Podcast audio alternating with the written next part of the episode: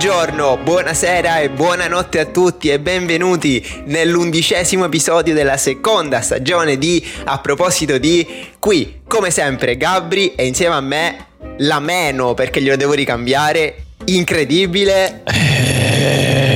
Dani, ciao, benvenuti in questa puntata meravigliosa di A proposito di ciao. Per avvicinarci al Natale, quest'anno abbiamo pensato di fare qualcosa di molto molto speciale per voi e raccontarvi, Che cosa? fammi parlare, Una storia? una storia, però a modo nostro. A proposito di A Christmas Carol by Charles Dickens. Chapter 1 Come tutte le storie che si rispettino, Questa non la rispettiamo, quindi non c'era una volta. ma un arco. Tanto per cominciare, Marley era morto. Poverino, Su questo non c'è dubbio. C'è dubbio? non c'è dubbio. Perfetto. Era morto come un sasso, inerte, senza vita. Marley e Scrooge erano soci in affari, come il gatto e la volpe. Ma dopo la morte di Marley, l'azienda era tutta per Scrooge. E andiamo, Beppe, io ti abbraccio, che l'azienda è tutta mia. E dai, e dai, e dai. Questo è sciroccato, ma Scrooge era un vecchio avaro e senza cuore. Insomma, era Gabriele. Stavolta sì che c'era una volta. La vigilia di Natale, il vecchio Scrooge era seduto indaffarato nel suo ufficio. Fuori faceva molto freddo e nemmeno lì faceva molto più caldo. Non aveva il riscaldamento, praticamente. Improvvisamente una persona allegra entrò. Era suo nipote, Daniele. Buon Natale, zio! Dio è inclusivo e ti salva! Bah, io sono selettivo. Schifo, nipote. Sei uno schifo. Oh, zio, sommo ed elevato zio. Ma, ma non sei contento? È Natale! Nasce Gesù, il Salvatore! Sì, lo sarei di più se io non fossi ateo e te ne andassi in un posto che ahimè conosci poco, che inizia per F e non è Firenze. Il Natale fa schifo come il petrolio, devi pagare le bollette senza soldi. Io sono Pillirino e Pillirino morirò. Non da re come per i Maneskin, ma Pillirino. E che caspita. Tieni il Natale sulla tua strada e lascia che io lo tenga nella mia. Tienilo. Ma come parli? Sei pillirino, eppure ignorante, analfabeta, ma non ti vergogni, sei una capra. Bah. Comunque, by the way, mm, hai visto C1? Mm. Perché non viene a mangiare a Natale da me? Mia zia, eh, scusa, mi sono distratto. Mia moglie cucina molto bene. Mangiare, ma gratis. Eh, ni. Beh, se porti regali per i miei figli, cioè i tuoi nipoti amabili e adorabili, ti offro io la cena natalizia. Regali. Ma cosa sono? Che è sta parola? Presenti per i tuoi amanti cari. Presenti. Io vivo nel futuro, sono meglio di Elon Musk, niente regali. Oh, ma che sei Salvini? Cioè, sei analfabeta pure di destra. Boh, bene, va. Vabbè, salutiamo, ciao. Quando il nipote di Scrooge se ne andò, entrarono due signori per raccogliere denaro per i poveri. Scrooge, tuttavia, non gli diede niente. Ma non ci sono prigioni, non ci sono spizi. Ma dai, andatevene. Prima le prigioni, poi gli alberghi. Era proprio Salvini. Quando fu il momento di chiudere l'ufficio, Scrooge parlò con il suo impiegato, Bob Cratchit. Immagino che tu voglia tutto il giorno libero domani, vero? Già lo so, già lo so, è scritto. E, e se si può, sì, signora amabile, sì. Non va bene e non è giusto. Dopotutto, io ti pago e devo pagarti per la giornata anche se non lavori. Ma se deve essere così, voglio che domani inizi a lavorare anche prima, alle 4 di mattina qui ti voglio. Va bene, padrone, lo prometto. Arrivederci, reverendissimo. Scrooge viveva tutto solo in una vecchia casa.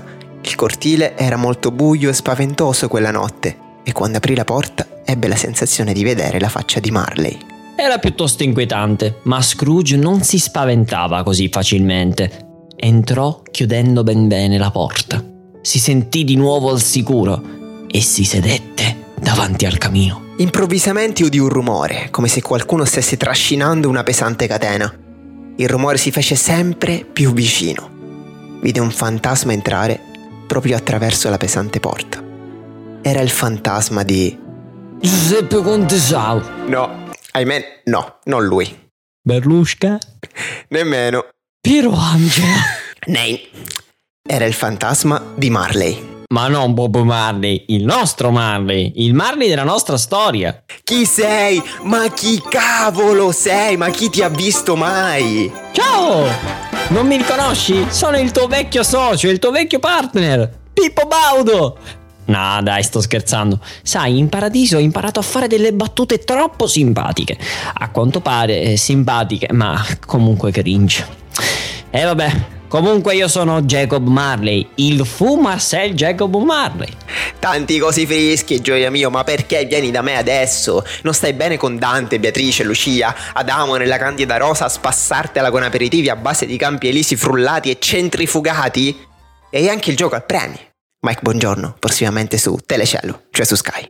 Eh no, eh no, devo vagare per il mondo e indosso queste catene perché sono stato avaro nella vita, ma proprio tirchio, avido, col braccino corto. Mi interessavano solo gli affari e non le persone intorno a me. Ora sono qui per salvarti, per avvertirti. Hai ancora una possibilità, Ebenezer. Aspetta. Oh, wait a minute. Oh, ma che caspita di nome è Benise? Oh, ma chiamati Giovanni, Pietro, Davide. Cioè il nome con cui tutti mi chiamano quando non si ricordano come caspita mi chiamo. Ermenegildo! Ma non è Benizer, dai, su via, eh, che caspita. Vabbè, andiamo al sodo. Tre spiriti verranno da te.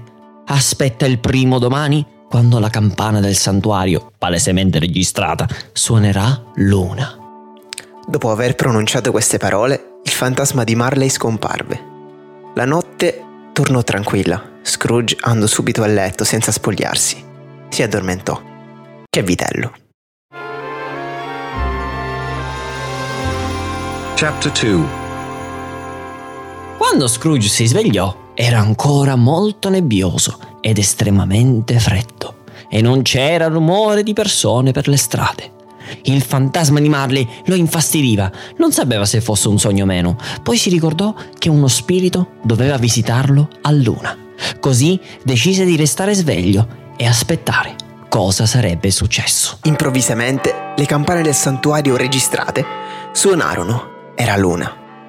La luce si accese nella stanza e una piccola mano tirò indietro le tende del suo letto. Scrooge si trovò faccia a faccia con il visitatore. E indovinate un po' chi era? Sempre Giuseppe Conte, ciao! Aridaglie, no, no, no. Ciao bambini, sono Giovanni Mucciaccia. No, ma che c'entra? Nemmeno lui, nemmeno lui, più facile, più facile. Oh, e basta, e io questi so imitare. E chi cavolo era? Dimmelo tu, e che caspita, chi era? È facile la risposta. Amadeus. e certo, e come ho fatto a non pensarci? Eh, infatti, come hai fatto? Era una strana figura, con un naso pronunciato, direttore artistico di Sanremo, esperto del gusto musicale italianistico, ma soprattutto marito di Giovanna Civitillo.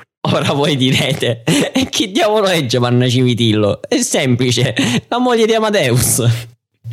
I suoi capelli erano non capelli, cioè era quasi pelato. Eppure il suo viso non aveva nemmeno una ruga. Oh! Oh, eh, senti amico, oh, ce lo dice ai cani, non ad Amadeus. Io sono Amadeus e pretendo rispetto. Ma chi ti ha fatto entrare? Ma chi e cosa sei? Ma che vuoi? Oh, chi sono? Io sono il fantasma del Sanremo passato. Eh, Lazzaro, alzati, vieni con me. Sì, ma stai calmo per favore, stiamo calmi qui. Eh, oh, oh, oh. Fatti i Sanremi tuoi, che io mi faccio i miei, cialtrone. Il fantasma riportò Scrooge indietro nel tempo, in un luogo in cui era un ragazzo. Lì Scrooge poteva vedere il suo io più giovane giocare con altri bambini. Correvano allegramente intorno all'albero di Natale e sebbene fossero poveri, si divertivano molto. Poi lo spirito, cioè io, lo portò in un altro posto. Scrooge era più vecchio adesso. Non era solo, ma sedeva al fianco di una bellissima ragazza. Piangevo, gioia mio. È triste vedere che un altro amore mi ha soppiantato. L'amore dell'oro. La ragazza lo lasciò e fece bene, benissimo. Innanzitutto perché con sta voce è bellissimo fidanzato, ma poi perché tanto non è oro tutto quello che luccica. Infatti era povero. Spirito, non mostrarmi altro che mi sta venendo il volta stomaco, ma che so tutti sti bacetti vari. Io voglio fatturare, portami a casa, perché mi torturi? Fatturiamo qua, tac. Scellerato, non capisci niente, sei insensibile, non capisci una mazza. Erano in un'altra scena e in un altro luogo. Una stanza non molto grande o bella, ma piena di comfort. C'era una famiglia felice che festeggiava il Natale con tutto il suo calore e cordialità. Scrooge riconobbe la sua ex fidanzata. Uè ciccia, dai, eh, che sei bella amore mio, vieni qua, dai. Oh, questo è catcalling, eh, non si fa. Adesso era sposata e aveva dei figli. Ah, e dillo prima. Fai schifo. Non si dice, non si dice. Spirito, riportami indietro, portami al mondo, al presente, via, via di qua. Non ce la faccio più a guardare questo obbrobrio, questo scempio, questo scemo. Ma chi è questo che si è sposato la mia amata? Un cretino, perché dopo un cretino se ne fa un altro, in tutti i sensi. Basta, mi dissocio. Scrooge lottò con il fantasma per tornare indietro. Doveva risolvere una difficilissima ghigliottina dell'eredità. Le cinque parole erano Gesù, presepe, albero, stellaco metà e conte, perché si sa, il Natale senza il DPCM di Conte non è più il Natale di una volta.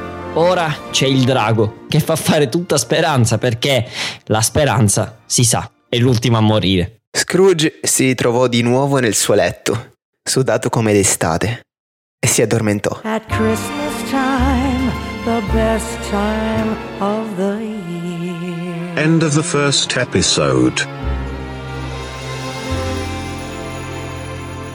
E quello che succede dopo lo scopriremo tutti nella prossima puntata perché i capitoli non sono due ma sono di più e quindi vuol dire che faremo altre puntate. Evviva! Ci stiamo avvicinando al Natale. Dai, nasce Gesù, evviva! E quindi siamo contenti di aver fatto questo bel progettino natalestizio e quindi vi diamo appuntamento alla prossima puntata ma ricordatevi sempre di seguirci su Instagram a proposito di punto podcast e sul sito eh, a proposito di punto web punto app l'appuntamento alla prossima puntata di a proposito dis A Christmas Carol by Charles Dickens Shamunated by Danny and Gabri see you next time ciao arrivederci Arrivederci, arrivederci. Ciao ciao ciao.